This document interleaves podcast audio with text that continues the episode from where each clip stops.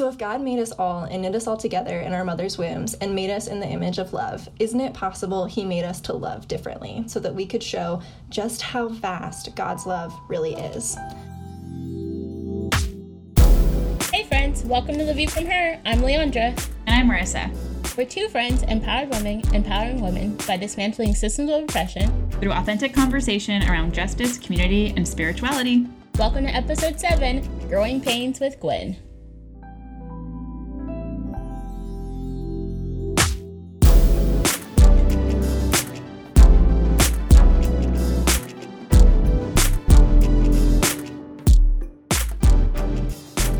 Leandra. Marissa. You were literally at my house like 2 days ago. I know. We were literally just with each other. Yeah. So for those of you who don't know, San Diego and Orange County, both Southern California. Orange County is where I live, and that's about like an hour and 20 minutes away from. It took me an hour and 20 minutes to get to your house from my house. Yeah.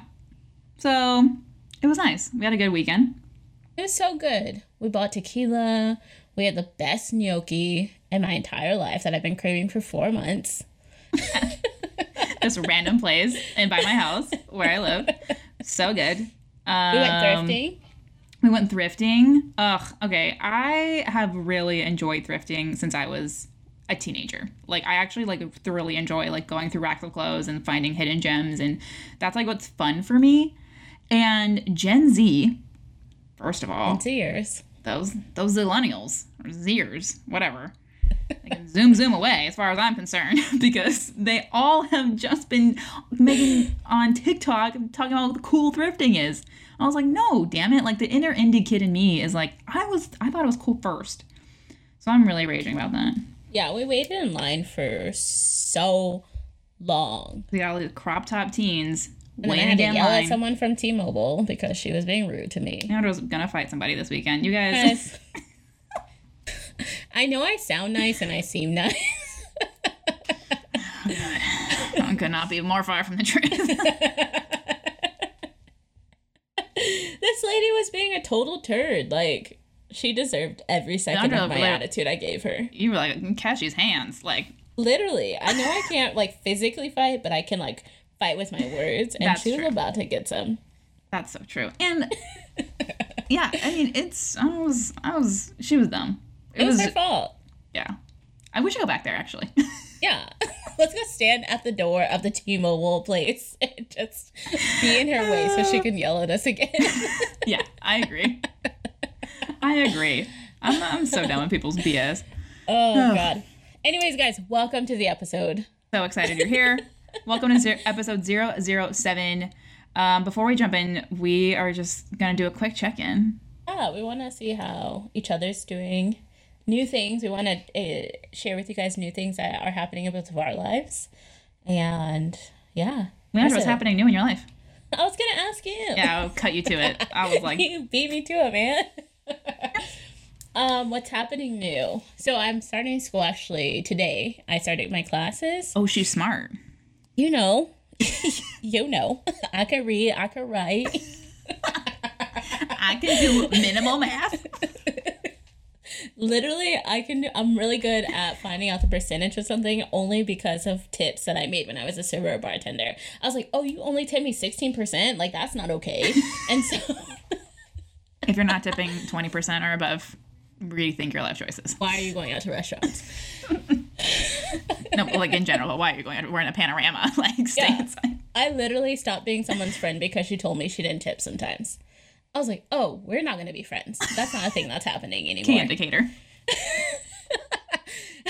Anyways, so school started this week, and I got an official offer for a new job that I'm super excited about. I know, I'm so pumped. She's getting money. And so I'll be stepping into the birthing world, in like an official way, which I'm very excited about. And I think it will open up a lot of doors and opportunities for me to doula and be...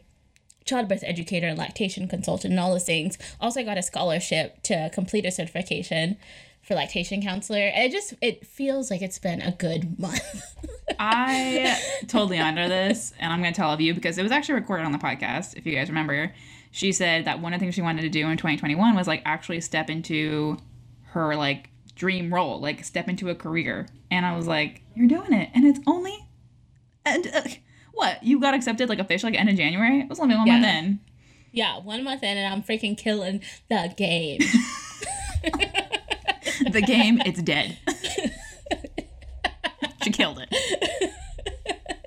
I'm so proud of you. So I'm super excited for all those things. Yeah, things are going really well. I'm about to start moving into an apartment pretty soon. And I'm very excited for that and just like what that holds. And yeah. How are you, Marissa? How are things in your world? Oh, she in love. That's good. You are really, this is, January is really good to you.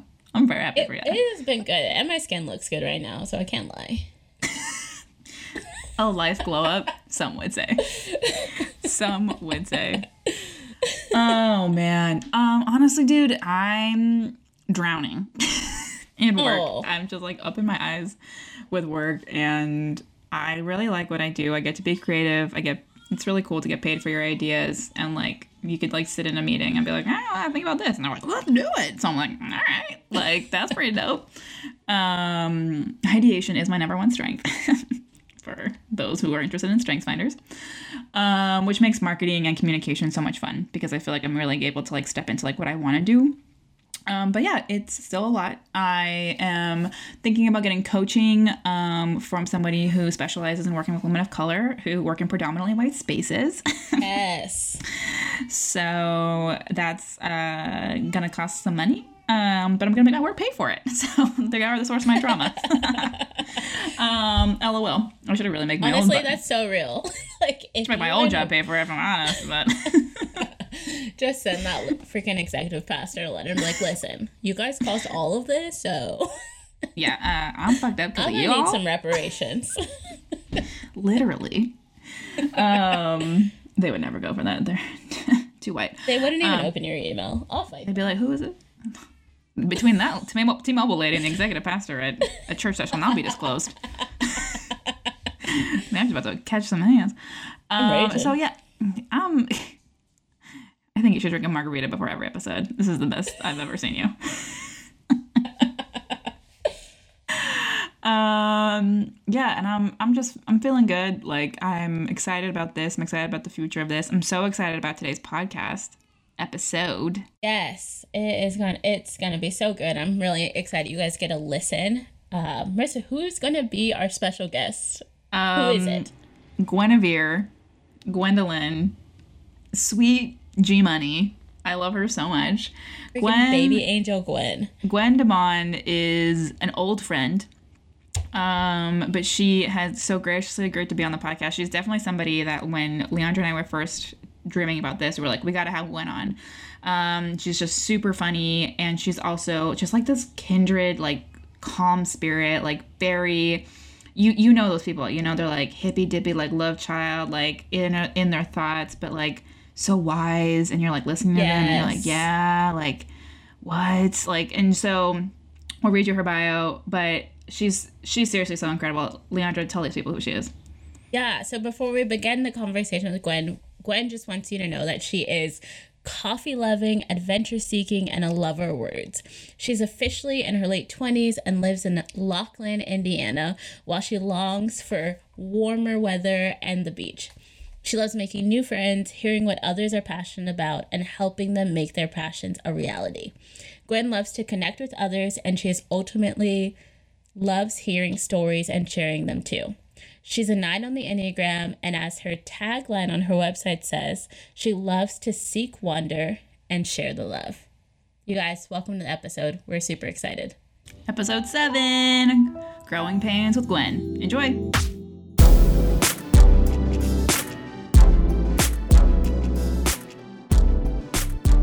Oh my gosh, we are so excited to welcome you to the podcast. Gwendolyn. Welcome. She's here. Gwen, thanks so much for making the time. Oh my gosh, you guys are so cute.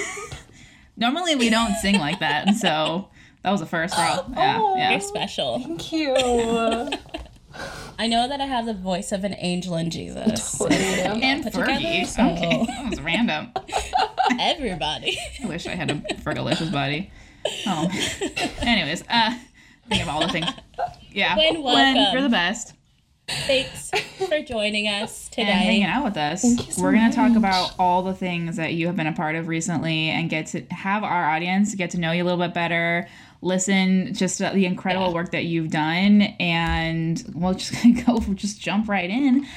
So let's talk about 2020 for a second, not to like bring us back to like the terror that it was for so much of us, but I feel like a lot of who a person was in 2020 speaks to a lot of who they are today, and so we're still kind of like fresh out of it. So I love to say, what was your 2020 biggest blessing and your 2020 biggest lesson?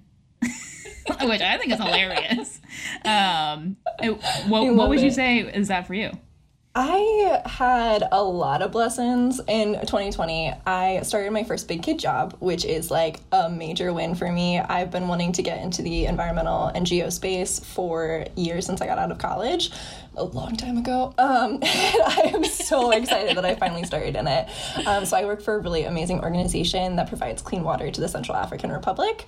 And I actually am doing something that I never thought I would want to do. I work in databases and like on the computer all day. Whoa. So I work in Salesforce, which is like, so I know, but I love it. It's like so weird. I never would have thought that I would enjoy it, but it's like when I find like how to put in like a new field in something, okay, I'm going to nerd out for a second. When I learn how to build a new field into like an account or an opportunity or something and it works, I'm so excited. It's just so much fun. I just imagine you like an FBI agent, like back, like coding. We're going to give water to kids. Not quite there, but maybe one day. I might have to do a training with you because my new job uses skills. Yes. And I was like, yeah, I know how to do that. It's scary to start, but once you like learn how to do it, it's way less terrifying. Like you're just kind of like, all right, cool, I can totally do this during a meeting. Like it's fine. Yeah, I appreciate people who do data because that is like not who I am at all. I'm like the person who needs the data. I'm like, okay, I have this idea and I need the numbers. Thank you, bye. Like, I don't. Oh, that's my boss. Which is terrible.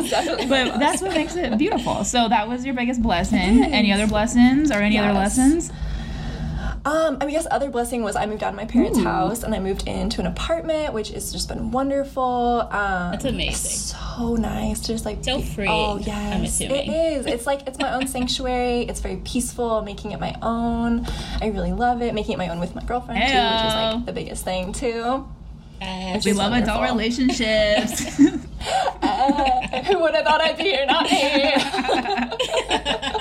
I'm telling you, 6 years does a toll on people. My biggest lesson, though, was I'd say it's a little bit sadder. Like, it's kind of more of a damper. It was just learning really, like, who is in my corner, who I can trust, and just really learning to value the friendships that I have. That's good. How did you, like, learn that? Or, like, what were some of the obstacles that you feel like you overcame to, like, really refine who your people were? Realizing that... that's a really good question. I'm not sure how I can share it kindly. Realizing that not everyone you let into your life needs to be there forever, and that you can not take responsibility for other people's actions, and even if that means that you will lose other people. There you go. And that's the podcast, everyone. We'll see you in 2 weeks. We will talk to all of you later. It was a rough 2020, guys, let me tell you. I love that. And I think that is, if I could just like piece together, like kind of like what you said, it's like, that's like what I think a lot of people have a hard time with is that what I'm hearing is boundaries. Like you just created like really healthy boundaries for yourself and for your safe space. And working on it. Yeah, with an asterisk. Like, and I think that is also super normal. And I think that if you're able to establish boundaries and relations with people in 2020, like, all the more power to you. Because I think that was like a hard year to do that, definitely. Thank you. Well, I can't believe that we all met on the race 6 years ago, and I feel like 6 years ago. Let's not say how old we were 6 years ago. Let's go around a circle. Share our feelings. Gwen, I think you were like one of the younger ones on our squad, right? Yeah, I had just turned 21, like a couple months before, I think, because I had to be 21 to launch. Right. Oh, yeah. That's right. Yeah. Well, then I feel less because I was 22, so.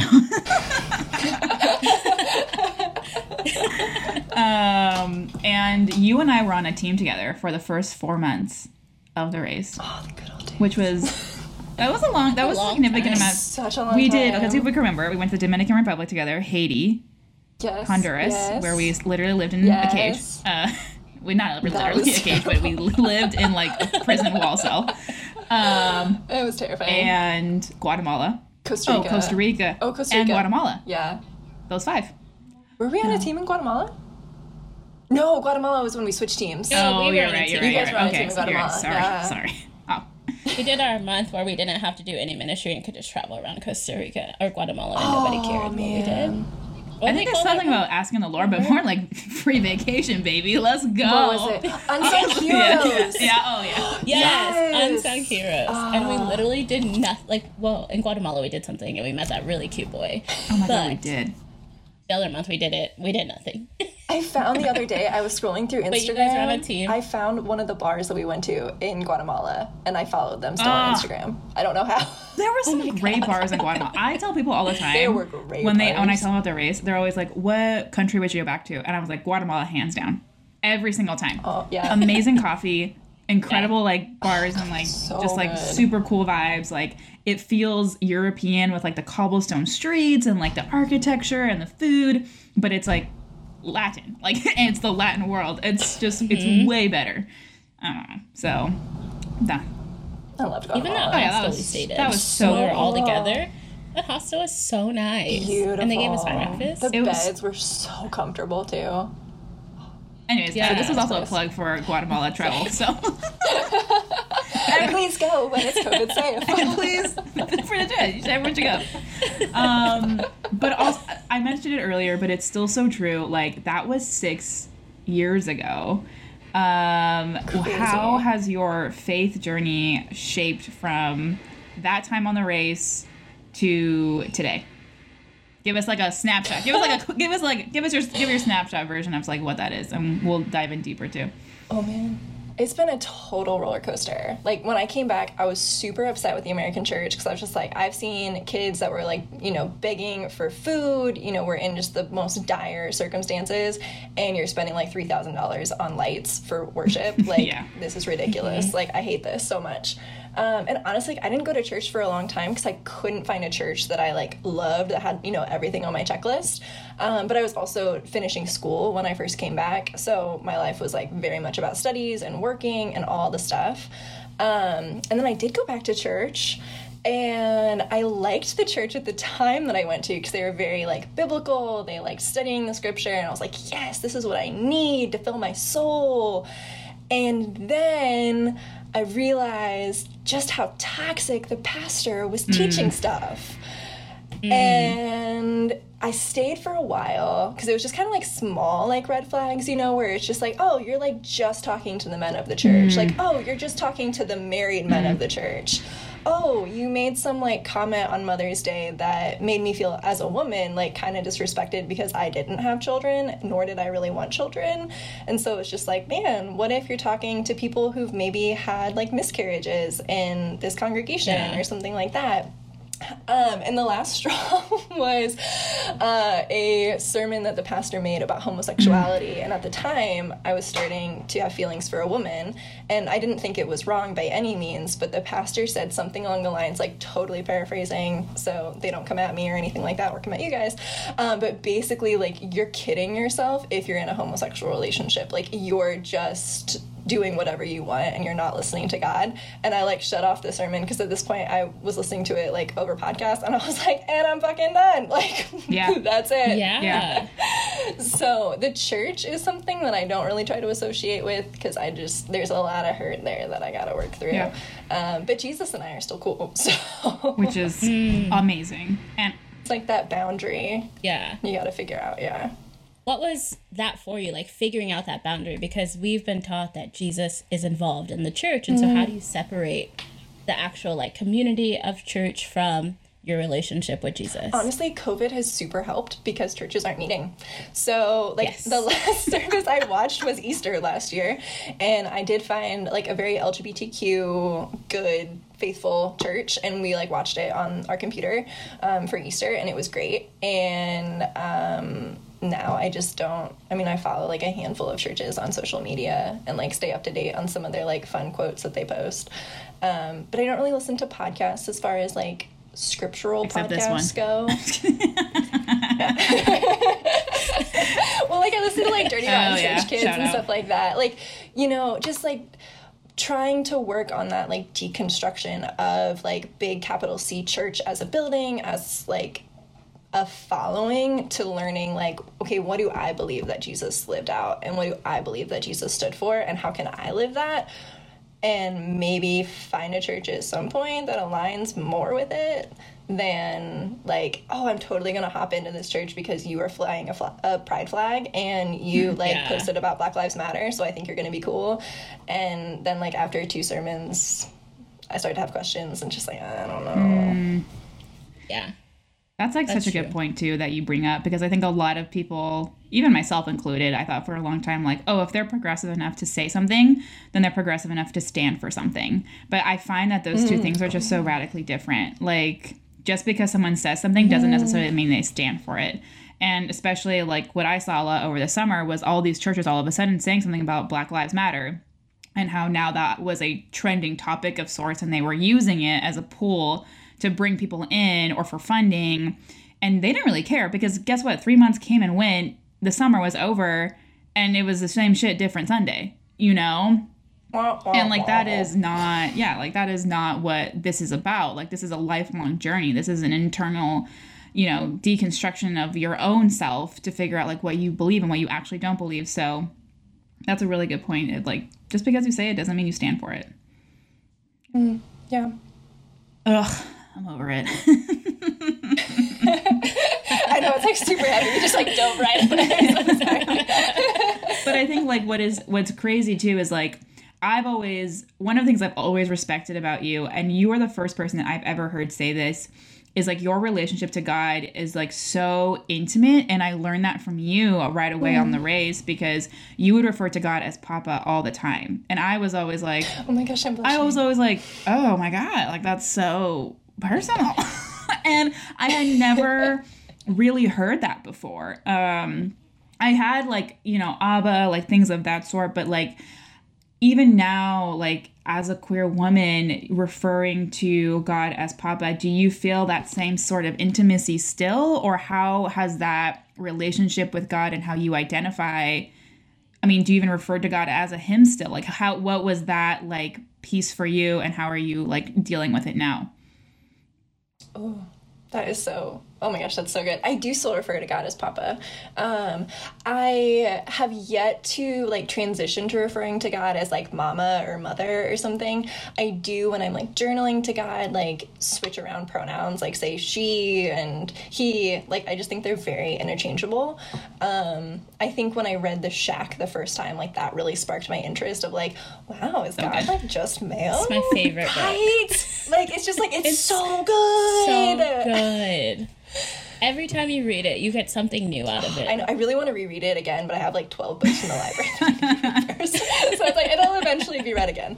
But it's something I try to, I think, like break outside of my box of God, because it's just like, I think like he doesn't fit in a box. Right. God does not fit in a box at all, like no matter how much we try. And so when I am journaling or praying or just talking about God, like it is really fun to switch around pronouns, because it's just like he's so omnipresent, he's so everywhere. About like how I still feel about God, I wrote something. Can I read it? Yeah. I wrote this a couple weeks ago. It was around like the new year, and I just had like a spark moment in my mind of just like, oh my gosh, like what is this? Like, what's this thought? And I like sat on it for a couple of minutes, and I ended up like writing it out, and it was like super, super long, but this is the small part of it. So So if God made us all and knit us all together in our mother's wombs and made us in the image of love, isn't it possible he made us to love differently? She didn't make any of us exactly the same. We're all different from each other. We're all individuals, unique. So what if, as he was making us all differently, all beautifully, all made with love, she also made us to love differently so that we could show just how vast God's love really is, how it doesn't fit a mold or agenda, how there are no bounds. He loves us because she loves us because she loves us. God is love, and as we live out love differently, I believe we are living out how God knit us to be: different, unique, loved, and love. Okay. Okay, now that really is the podcast. We gotta go. I have it up at my desk, so I see it every day. The interchanging of pronouns alone is enough. That, yeah. Gwen, that was so... You just wrote that. I did. Like, it's like I'm going to start of a blog post, one of the, 12 that are sitting on my blog. One of the drafts. I don't know how to... Oh, so many drafts. It's really embarrassing. But it's one of those things where it's, I think about it, and, I've always been, always, in relative terms, been an ally to the LGBTQ community because I just never thought there was, It was, a Reliant K song back when I was in junior high. If I were going to be the judge, man, everybody's screwed. And so it's who am I to say that God didn't tell this person to love this other person? And so as I started falling in love with a woman, it kind of just shattered all of that. Because it was just wow, I mean, I didn't know how I was going to marry. I didn't know if I was going to get married. I didn't even know if I was ever going to be able to fall in love with someone who would love me back.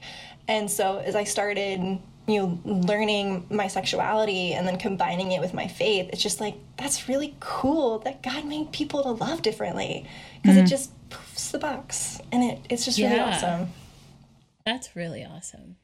Yeah, and I think for me, I really relate to all of that because I grew up super Southern Baptist, and so being homosexual was not an option at all. And or loving people who were gay or bi or whatever, it was just never something taught to me. And so I grew up thinking God is a man and you love the opposite sex only. And as I got older, obviously that switched, but I have a hard time changing pronouns when it comes to God, even though I know that he carries both masculine and feminine and none of those qualities, but I think your poem is super encouraging because it offers grace, but then offers inspiration. And so, yeah, thank you. Definitely. I think, yeah. And I'm so proud of you because it's that takes such bravery to even say those things about God, which is crazy to even think that it's brave to refer to God as a she, or it's brave to think of God as, if we truly do believe what the church even says, God loves all people. He made us all differently. If we truly, truly believe that, if we really took that to heart, I don't think that we would really review God the same. There's just something so innately pure about that. And I think that what happens is that's the conditioning that I think a lot of toxic religious church leaders say, is that it's you love God, but not like that. You can love people, but not like that. And there's always that gray area, that unsure scale. And so to bust through that and to be no way, dude, this is how it actually is. And you would just refuse to believe those lies, because that's what they are, is that they are lies. I think that is, I always tell people leaving a church was the best freedom that I have ever experienced. And that's so ironic to me because the church only preaches about freedom. And there's something wrong with that. Because I'm so I've never felt more free in my life than this past almost year since leaving. And so it's so beautiful to me that you're able to even articulate in words that concept. And I think that is what people desperately need, which, I mean, also leads us to your book that you wrote in 2019, Casual. I was this girl. I do love words. That's amazing. So you wrote that book before you officially came out. Tell us about the book, and then tell us about how you wrote it then, and then if you could change it now, what was that journey and writing process like for you? Seriously. First off, would definitely change it now. Just getting that out of the water. I would do it a lot differently. So when I went on The Race, I really felt God was calling me to share those stories, not just in the blogs we had to do for fundraising and whatever, but whatever I learned, I wanted to share it at some point.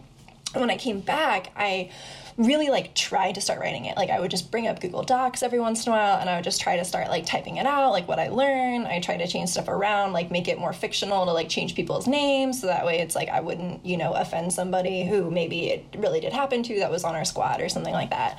And it just like did not go for like about a year or more because I was so, not in a good heart place, I think is how the race would call it. I was really bitter. Like re-entry sucked. It was really hard. And I just couldn't get it to go. Like nothing was working. There was so much bitterness. It was just like really icky, to be honest. And so I just stuck with school. I stuck with blogging. I stuck with working. I got a really rad internship in LA when I got to see Marissa so many years ago, which was awesome, back in 2017.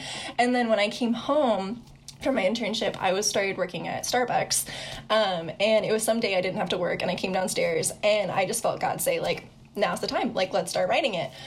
And I was like, that's so weird, like, I haven't thought about it for so long, and so I just got out, like, paper, and within a couple of hours, I had the whole thing, like, mapped out. Like, these were the three main themes. It was love, it was vulnerability, it was dreaming. These were the stories that I wanted to put in there for everything, and it just, like, made sense. So for months, I would just sit at my computer whenever I had time off, and I would start typing it up, and I sent it to some friends for editing. I eventually decided to self-publish through a third-party company. Not the best decision. I would not recommend it. Pro tip. It's strictly for me. For other people, it could totally be the right route. For me, it just isn't. It ended up being a little bit more of a financial burden than I probably should have taken on at the time. But it is, you know, it is what it is. I published a book, which is really cool. So it's like the good things came out of it. At the end of the day, that's what matters. Exactly. It's like not a bad thing. It was a good thing in the moment. Obviously, hindsight's always 20/20 when you learn from big decisions, I think. But I was definitely like very different, and it's kind of eye-opening now, like when I look back. And to be honest, like I have not read it since it got released because I'm just too scared to. Oh, interesting. Yeah, I really am, because I'm just like, oh, I don't know if I want to read all those things that I said. Because of, like, you're just not that same person, or because you feel like, you're like, ah, it's like a... When I listen to myself on the podcast, it's like one of them, like, oh God, I hate the way I sound. It's like one of those things. It's a bit of both. Like, I think I definitely wrote a lot of stuff that happened in the moment. Like, there's a chapter to my grandparents, and like both my grandparents passed away that year. Mm. And so the like letters that I wrote to them were very raw and real. I remember like I couldn't fall asleep one night, so I opened up my computer and I wrote them letters. And it was like right after they had passed away. So it's like it definitely triggers memories. It triggers feelings and emotions. So that's part of why I don't read it now, because it's just like, woohoo, like it. That is like my life that people can read as their pleasure, which is great, but also a little terrifying to have like that much vulnerability out there for whoever wants to read it. But I do get like little snippets sometimes of how when I would be writing it, and there are parts about like my future and like a future spouse or something, and I honestly don't even know or remember if I refer to my future spouse as a husband in the book, but I always, when I would be thinking about it or when I was writing it, I would always say like future partner or future spouse. Oh, interesting. I don't remember if I actually changed it before it went to print, but it was just something that I always thought of, because I viewed whomever I would end up with as like an equal partner, not necessarily like husband-wife hierarchy or something. Yeah. So I would definitely probably change a lot of it, but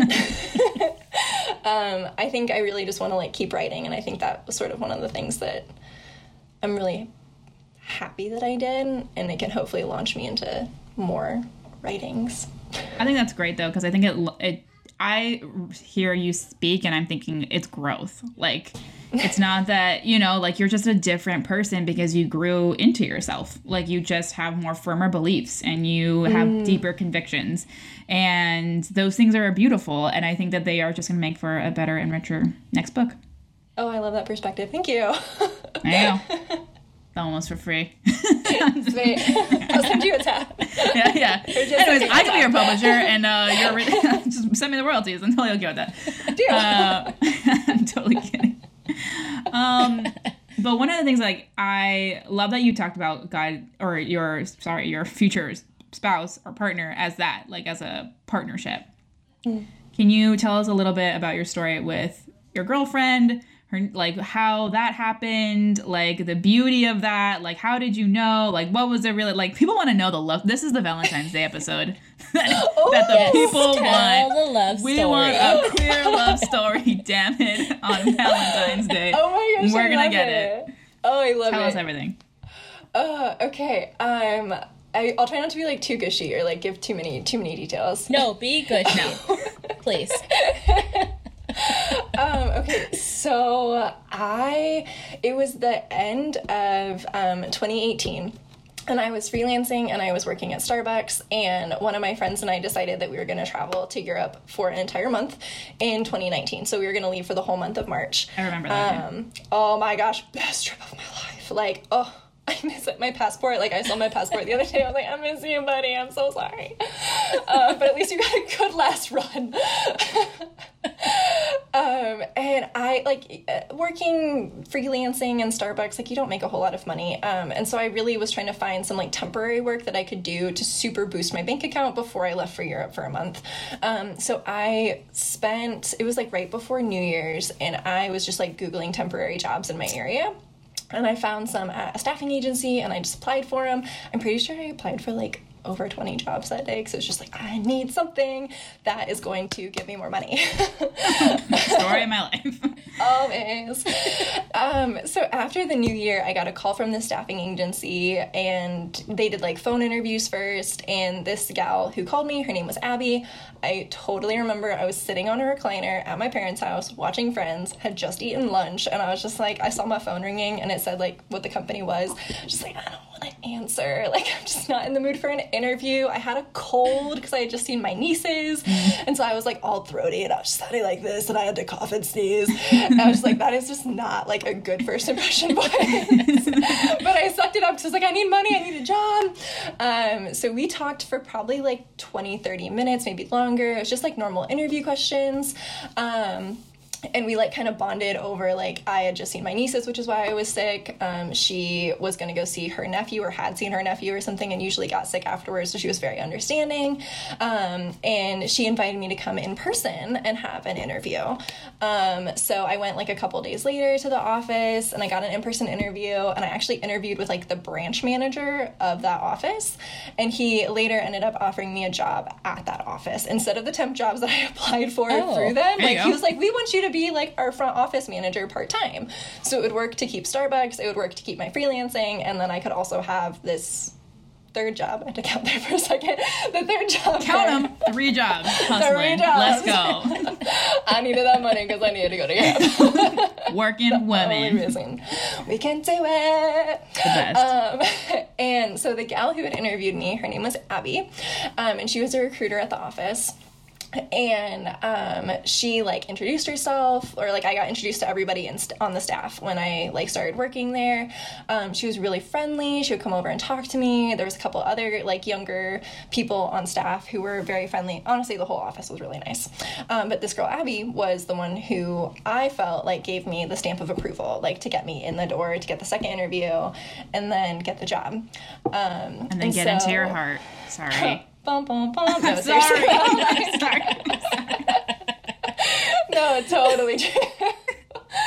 I think it was only, like, 2 weeks of working there, and, like, she would come up and talk to me, and I got, like, so nervous. Like, think, like, your first time, like, public speaking, and you've got, like, shaky legs and, like, really sweaty armpits, and you're just, like, trying to keep it together and, like, not shake your note cards the whole time while you're trying to give your speech. Like, that was me every single time. She would, like, walk by the desk, she would come and sit with me. Like, it wasn't abnormal. Like, she would do this even when the other, like, front office lady was working there, and I was just like, what the fuck is wrong with me? Like, why am I so nervous around this person? And, like, I rationalized it to being like, she had put her stamp of approval on me, and so I wanted to make her proud because I was working at the office and not, like, somewhere else. I would still want to make her proud even if I was working somewhere else. But, you know, it was just like she saw me every day. Yeah. So she and her roommate, who was also a coworker there, they lived a couple minutes away from me, and they invited me over for dinner one night. And we hung out, and it was like, it was a great night. Like, we became friends. Like, we could totally, like, hang out again, and we had plans to hang out again. And I think it was like the week after when I was at work, she like went outside to take a call, and it was the kind of place that has like the headset so you can like walk around and stuff so you don't have to just stay at your desk. And she would often like walk outside to take calls sometimes, and I saw her like standing against a like brick column, and I 100% checked her out. I was just like I just like went up and down, and I was like, what just happened? Yes. I was like, this is so weird. And so a couple days later, like she and I hung out one-on-one because she had read my book and she wanted to ask me about it, and I was just like so nervous the whole time. Like I didn't understand. She's a lesbian, and she was very open about that with me to begin with, which is really cool. She totally thought that I knew, and I kind of assumed, but I was like, oh, I never want to assume, because it's just like you could be totally wrong, and I don't want to pigeonhole you right. or anything like that. And she was just so kind and so friendly and so nice, and making me feel all the things that I didn't understand. Like, why do I feel like a 13-year-old boy on the inside? Right? I was just like when she would give me hugs, like I would get all tingly. I was just like, I don't understand what this is. Like I've never felt this for a woman before. So after we. Thank you. That's kind of weird.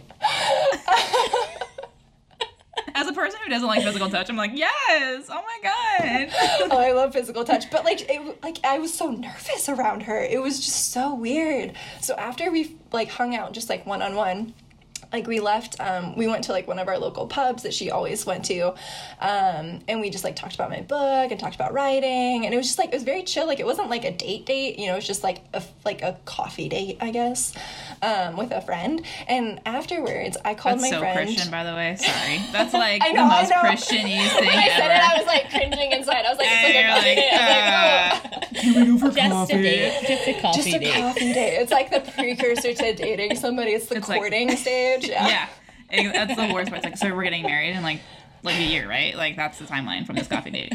Terrible. It's a coffee date at a pub where I had tea and I think she had like a soda or something. So it was one of those where it's like, well, I don't want to drink around you because it's also like the middle of the afternoon and it just doesn't seem right. And I'm really nervous, so it's like, I'm just going to have tea, so it's fine. So afterwards, I left and I called one of my best friends who is bisexual and is engaged to a woman, now married to a woman.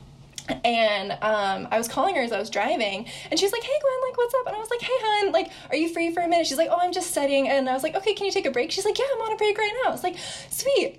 So I think I might have feelings for a woman. Help. And she, like, I heard her jaw just, like, drop, and she turned to her fiancé. She's like, oh, my gosh, Gwen has feelings for a girl. And her fiancé was like, yay, welcome to the team. I was like, I don't understand, like, help me, like, what's going on? And we talked for, like, 2 hours in, like, the semi-cold of, I think it was January at this time, and I, like, went to a park, and I walked around, and I was just like, I don't know, like, what is going on? Like, I'm not, like, I've never thought it was bad. I just don't understand. Like, I've never had feelings for a woman before. Like, what is this? And she really just helped me realize, like, a lot of internalized homophobia that I think we learn because it's not heteronormative. Like, you know, you don't always see, like, a woman and a woman or a man and a man, like, pushing baby carriage or, like, going shopping together or, like... Yeah. Holiday pictures or something like that. Like, you just don't always see it. And so she really kind of challenged me on that. Like, you know, what do you think? Like, do you think it's wrong for you? Like, do you think that's just not how you were made? Do you think she reminds you of someone else that you've been interested in the past or something? I was like, she's totally different than anyone else that I've ever had feelings for. So I just don't get it. Like, it's so... weird and so different and so strange. And she kind of brought it back to, like, what we don't know is scary, and that's why it feels so scary in that moment, because it's just like you don't know what's after. If you take a first step of, like, going out on a date with her or kissing her or being in a relationship with her, like, you don't know what those ripple effects are of that step in that, like, pond to get to the other side. So it's like you have to either decide, like, do you want to stay on that shore and, you know where you're safe and know where you feel comfortable, or are you okay stepping out and seeing what might be there? And so Abby and I were very communicative when we first started this little, like, pre-dating stuff, like, friends, but we were both interested in each other. And she was so really, really was courting. Like, I mean, I guess. I'm just seeing a very Christian-like timeline happening. I'm not like... putting two and two together. It was really nice though, because like she's had a lot of girlfriends in the past. Like she is older than me, and so she knows how scary it is. And she wasn't like pressuring at all. She was just like, if you just want to be friends, like I'm okay with that. Like if you want to be more, like I'm totally okay with that. like literally like the timeline and any steps was always in my court, and that was really very nice and very like respectful, because it was just like, you're not pressuring me to like go on a fancy date or anything with you. You're not pressuring to like come over to my house and pick me up for a date or something where like I don't know how my parents are going to react. So it was really just really wonderful starting out as like friends who were like kind of sort of dating but not really dating yet, because I was also going to Europe in a couple of weeks, and so it's kind of like the perfect out in a way, because it's like we kind of like trial ran dating before I left. So it's like, do we really like each other, or is this just like a crush that's gonna fizzle out? And if it does, like we were both okay with it. But, well, I'm going to say I was okay with it. I don't know if she would have been okay with it, because she didn't really like me. But she said she was okay with it, so I trusted her on that. But just kind of, like, trying out dating before Europe. And then when I came back from Europe, I was like, actually, when I was in Europe, I was like, no, I really want to date you. Like, I really have feelings for you, and I want to see where this goes. That's, like, such a rom-com move. You're, like, overlooking, like, the mountains in Ireland. You're like, I'm in love with her, and I miss her. But you have no reception, so you can't text her or call her. So you have to wait till you come back on your 36-hour flight. The whole time you're calling a stranger next to you. Wait, no, that's Ross and Rachel when she goes to Las Vegas. That's so funny. I love it. I mean, so I have a lot of questions, but I just want to start off asking. So, like, what was like that moment for you where you were like, how did you go from like, okay, we're kind of figuring out time dating to like, I've made a decision and like, you're my person? Because you guys have been together for how long? How many years now? Almost 2 years. Yeah. That's amazing. I know straight people who I'm never been in a relationship that long. Like me, but you know what I mean. Don't think about me. But like. And me. I don't know why I'm laughing. No, I have a fear of commitment. Like, we talked about this when, like, before I left for Europe, I was like, I don't know if I can date somebody. Like, I've never dated somebody before. Like, I've never, like, put my name down on a lease, because commitment, like, freaks me out. Like, yeah. I hate it. Like, it terrifies me. Like, I can never see myself, especially in Indiana, for that long. And so it was just like, I don't know if I can date somebody. And she, like, I don't know if she fully understood it, but she respected that of me. And I think that's part of why, like, we have taken our relationship very slowly, because it's very much like respecting each other's timeline and where we all are. I don't know what the actual moment was. That's kind of embarrassing. I feel like there should be, like, a legitimate moment. No. I think, well, so when I was in Europe, my friend and I that we went together, like, she was a very big comfort. Like, you know, she had walked through this with a couple of other friends who had come to terms with who they really were of being LGBTQIA plus, and like just being there as a good friend and being there as a confidant and like asking the right questions. And so she was very helpful while we were overseas. It's just like, oh man, like she didn't text me goodnight last night and I feel really sad. And she's like, yeah, I think you like her. It's like, but I don't know. Like, I don't know if I want to date her. And so I think when I like decided, I've always had this thought, like, if I don't do something, am I going to regret it later? Mm-hmm. Like, that's part of, like, writing the book. Mm-hmm. And that's part of, like, what I say in it, too, is it's just, like, that's how I've made a lot of decisions in my life, is if there's something that I'm interested in doing and it scares me, like, that's totally cool, but will it scare me enough to not do it? And if I don't do it in 5 years down the road, or when maybe I'm a grandma sitting on a couch, or not a couch, sitting on like a rocking chair on a porch with little kids sitting around me, and I'm telling them my life story, am I going to regret saying like, yeah, I was too scared to do that? Yeah. I think that was I think that's a good motto to live by, to be honest. Like I think back on a lot of things that I didn't do because I was too scared, and I wish that I had have done them. And... or things that I did do because I don't know, but I think that's a good motto to live by. And obviously it's brought you to an amazing place. So it hasn't gotten me into too much trouble. It seems to have worked. I mean, there you go, honestly. I think that's all you need. I think my other question is like, I truly do believe that there are people out there who, you know, are very similar stories to yours, where it's like they're coming to terms with their sexuality. They still believe in God. They love the, either they love the idea of the church, or they love the church, or they hate the church, but they want some sort of resemblance of like faith and community.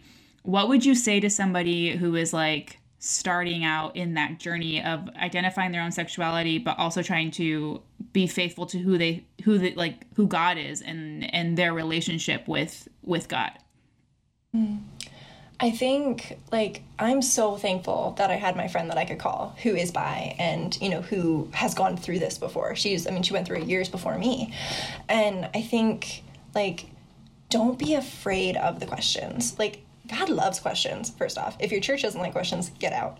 Like, that's a red flag. Like, you should be able to ask questions. That's basically it. Yeah, literally. Like, if you can't ask the question and get more than, like, a, you need to stop doing that response, like, peace out. Like, yeah, you need to go. The door's closed. Yeah. And I think, like, I was scared of the questions because I was scared of the answers. And because it would shake what my life was and what I thought my future would be. And there's, I think it's, okay, I'm going to sound like such a queer person right now. I'm pretty sure it's like a scene in The L Word, not like the L Word Generation Q, but like the old L Word, where it's a bisexual or gay human who is interested in someone who is questioning their sexuality. And I'm totally going to butcher the quote because Abby actually quoted it to me, like when we were first talking about like me potentially having feelings for her. And it was something along the lines of, like, you, there's nothing wrong with your sexuality, number one. And then number two is, like, you can't always help someone come to terms with their own sexuality because they have to do it themselves. Mm-hmm. And, like, mm-hmm. even if they don't do it for you, it doesn't mean that, like, what you had in that moment, what your feelings were for that person wasn't good or wasn't valid or wasn't true. It just means, like, this person isn't able to break out of what they are comfortable in and break out of what they have known to come to terms with their true self. Mm. And I think that's what's so important and what is squashed down in a lot of church and communities and just, like, the heteronormativity that is society, because people don't think it's normal, and knowing what those questions may turn into of a completely different lifestyle and falling in love with one of the most amazing people ever. Like, you know, you have to be okay with doing something and doing something scared. Come on. It's really amazing. I think what Marissa said a little while back of, like, it's all growth. Like, I see like, just the way that you're talking right now, and I picture you on The Race, and, like, we didn't get to know each other that well. I'm such a little teeny tiny children baby. You were such a baby on The Race, and, like, hearing you speak now, like, one, you speak with so much confidence and so much, like, this is such a Christian word, but so much authority. Like, you know who you are and you carry it well, and you know the things that you are able to speak into. And so I think that that's beautiful and amazing and also encouraging. Like, we didn't mention it much, but you do have a blog, right? Where you talk about all current things that are happening. And I think, like, even in reading that, I'm just like, I don't know this person. Like, this is a different person that I experienced firsthand, you know? But I am very different. So I think if 21-year-old Gwen could see me now, she'd probably be, like, really terrified and honestly probably think that I was, like, doing drugs or something. She'd be like, whoa, did you finally, like, accept that stuff? Please stop. That's funny. Disclaimer, I'm not doing drugs, just for the record. Sorry. I mean, it's okay. Just for everyone to know. We're all inclusive here.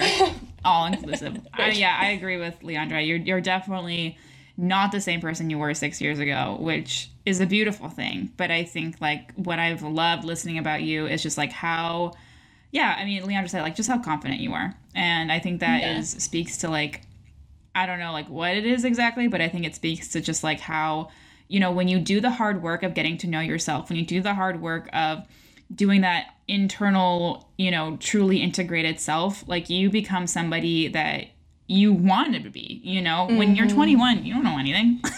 No. Like, no offense if you're a 21-year-old listening to us, but like it's true. Like, there's just so much life that there is to be lived, and it comes with the hard conversations. It comes with the late night texts. It comes with like the breaking down moments. It comes with like doing the hard thing and coming out on the other side and realizing, hey, it wasn't that scary, or maybe it was scary, and that's okay too. Like, surrounding yourself with people who can support you and love you through it is the most vital way to get through anything. And so it's just so cool to like see you evolve and like own yourself and be in a thriving, healthy adult relationship. Like, thanks, guys. It truly is. It's so good.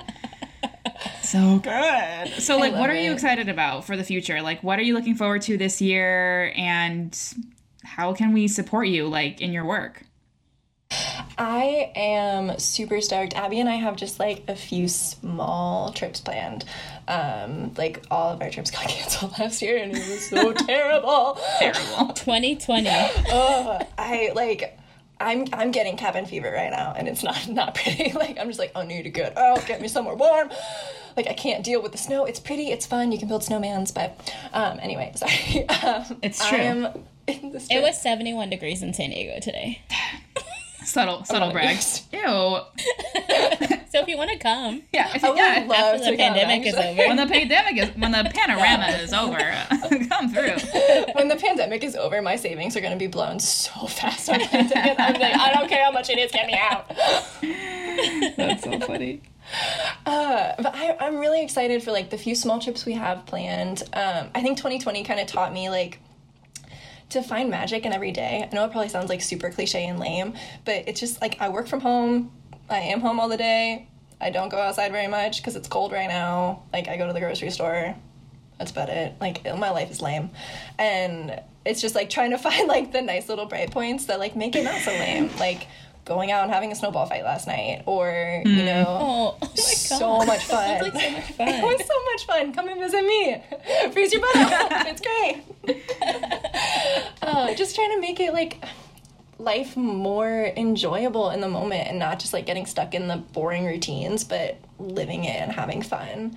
I'm really excited for life. Like, I think I always have been, but I feel really... good where life is right now, and I'm excited to see where it goes, because it's like 2020 was terrible and 2021 started off not so great, so like it can only get better. That's our hope. That's our hope and our prayer. So true. Gwen, thank you so much. We always ask two questions at the end of our time together for our people. Leandra, you want to ask one? Yeah. The first one is, whose existence is impacting you right now in this moment? All the podcasters, like you guys, Dirty Rotten Church Kids, Glennon Doyle. I think I told you guys this before we started recording. Like, I'll listen to you guys while I'm working, and I'll be like talking to my computer because I'm like, that's such a good point, guys. I love that. And I'll be like making notes. But I love it because it's a way to like keep my mind learning while I'm working and thinking more than just like, you know, just going and doing the day-to-day.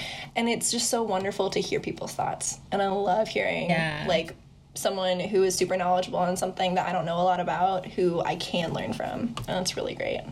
I just love the idea of like us like sitting at your desk like working with you. Oh, I'll take a picture. Well, I mean, it's not like your faces will be there. Just screenshot it and put a little photo of you in the podcast. We'll put it up on Instagram. I think it'll be so cute. Sorry. I'll just take a selfie. I'll be like, hey. Yeah, we're there with you. That'd be perfect. Sorry, Leandra. What was the last podcast you listened to?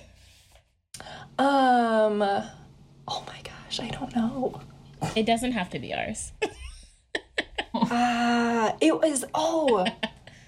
It was the new liturgist. Oh, the new liturgist one. Yeah. Yes. I didn't get all the way through it because sometimes, like, this is why I can't listen to a lot of podcasts, because I'll get really invested and I'll stop working. Because I'm just like, wow, that's really good. Like, I need to write, like, I need to take more notes and pay more attention. Yeah, that was an interesting one. Yeah, I only got, like, 20 minutes in, and I was like, oh, I have to stop because I actually stopped working.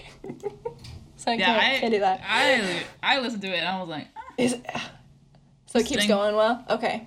Yeah, I would love to know your thoughts, actually. It was pretty good. Mm-hmm. I'll probably finish it this weekend. Perfect. That's my goal. Awesome. Yes. And our next question for you, Gwen, is how are you showing up in the world today? It is officially February. Or this week, sorry. Yeah, that works. It's February. Happy it is February. Exactly! That's what I'm doing! I am learning and trying to be a better advocate for Black Lives Matter and BIPOC. So I have the book White Fragility that has been sitting at the side of my bed for a very long time. And I'm a little embarrassed by it because I've only read like 5 pages. So I told myself, I was like, this month I am reading that book. So we're all about honesty here. It's a great goal. Yeah. You know? What? Everybody's reading journey is different. I love reading, but sometimes I read books and I'm just like, I need to like not read this before bed, or I need to allow myself time to like think about it and process what I just read. So it's one of those books. Well, thanks for being amazing. Thank you guys so much for having me. I'm like so excited. We're so happy you decided to hang out with us and chat with us and all the things. I can't believe I haven't seen you in 6 years. I know, it's crazy. That's weird. Like, I see what you guys post all the time, and so I feel like I know what's going on in your lives, and then I realize it's like I really don't. I just know their highlights of what they post. So please text me. Damn social media. I know. We'll have a group chat after this. What are you talking about? Please. Yeah. Like, I really miss you guys. Done deal. It's happening. Anyways, Gwen, we are so happy that you joined us on this podcast today.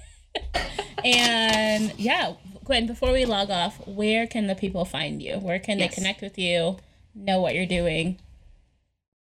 On Instagram, pretty please, at gdebaun12. That's where I am. I'm also on Twitter. I had my first troll on Twitter last week.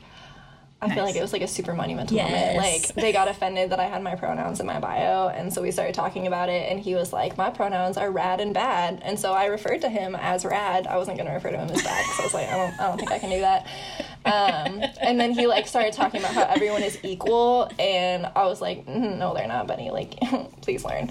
It became a whole thing. Like, I was so proud of myself for how I handled it, though, because like 6 years ago, Gwen like would have like ended her Twitter account or something, and like a year ago Gwen would have wouldn't have just known what to do, but I was able to actually talk to the guy. He didn't. Then you're like retweeting it. I know, it was so fun. I was just like, I'm gonna go find that tweet, I'm gonna retweet it. Please do. Actually, one of my coworkers like saw it, and he's like, oh my gosh, this guy is like such a like doofus, like he would not even stand up to you in an argument. I'm sure it's just because he's behind a keyboard. I was like, I know, but that's always what it is. So true. Yeah, Instagram is literally like where I post most things. Every once in a while I'll have like insight, I'm like, I'm gonna tweet this because it's insightful, or it's something important that I want to say, and then it's usually just like a comment to a news article. That's count. Everyone's got an opinion now. That's so true. We will include your Twitter handle and your Instagram handle in our show notes so people know where to find you, and your blog. Yes, yeah. My Instagram has my blog information, of course, because I try to shoot people that way. Awesome. Awesome. Well, thank you so much, Gwen, and thanks for your time. Thank you, guys. I love you guys so much. I wish I could give you hugs.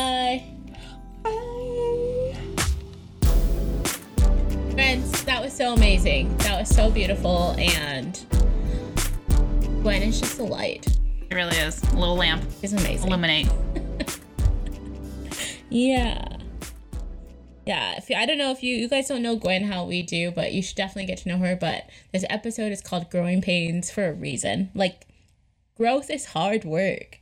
Becoming our true selves is hard work sometimes, and I think Gwen like beautifully expresses that as she's talking with us today, and the conversation that she had with us. I think that she is somebody that I like now look to as who can be a role model for other people.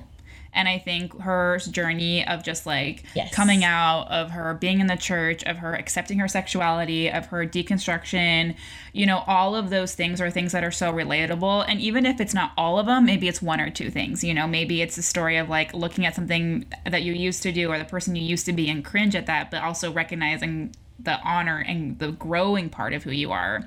And so it's just so cool that is such a universal story for all of us. And I think what I love about Gwen is that she was so vulnerable in those moments with us, and that's all you can ask for. And so she was an amazing, amazing guest, and make sure you check her out because she's incredible and you definitely don't want to miss anything that she's saying. Yes. Yeah. It was so good.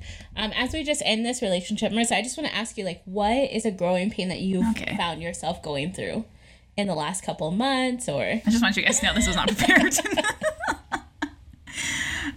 But it's a damn good question. That's a damn good question. I have been working on this for a good lifetime. But I would definitely say, I mean, I already said it, but it's like the vulnerability aspect of who I am. It's the hardest thing. I hate asking for help. I love being independent. I have realized quickly that in the last year, I think it was easy for me to dismiss people because it was like, well, they obviously don't care about me because I left the church and screw them. They don't care to be in a relationship with me anymore because I no longer work or am a part of an establishment like that. And I've really had to work on like, no, like I need to be the person that texts first. I need to be the person that, hey, how's it going? I need to be the person that's like reaching across the aisle to people that I may not have that I may have disassociated from, but whose relationships are still important to me. And I think Gwen even said it. She was like, you know, just figuring out who those people are for you. And not everyone's going to be in your corner, and that's okay. But I also know that I don't want to live my life disassociated from people or cutting people off before anything, because I have a tendency to cut people off before they have to, like, reject something before they reject me. And the hard thing is to not do that. So I'm still growing in that area, but I definitely feel like that's where I'm landing. What about you? Yeah.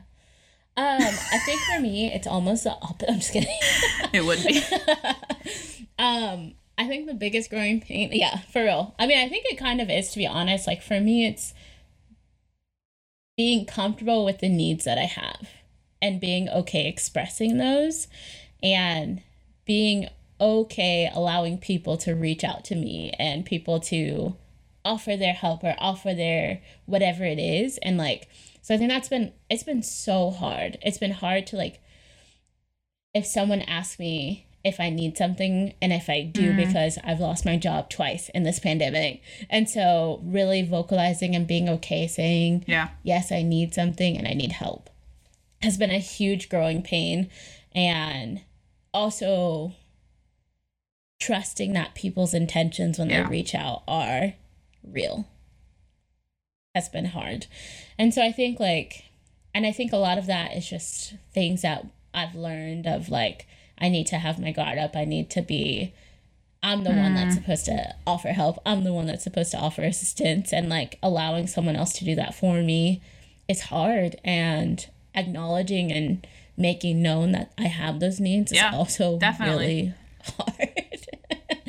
It like, and yeah, so I think that's been a huge growing pain in the last few months for me, and especially being in a relationship with someone. Holy hell, man. Like, it's like a spiritual reformation. Yeah, yes. But yeah, this conversation with Gwen just, it made me think of the growth that I've seen in myself and want to see in myself also. Like, there's more growth that I desire to see in my being and in my personality and in my character. And so it was really just encouraging. It was so beautiful. Yeah, definitely. I mean, definitely listen for all of you guys who are listening, you know, what is that 6 years ago, 5 years ago self and who you are today? Because if we're the same person, that's a problem. But if there is significant change in your life and how you view the world, that's growth. And as painful as it was to get there, it's something to be proud of. Yeah.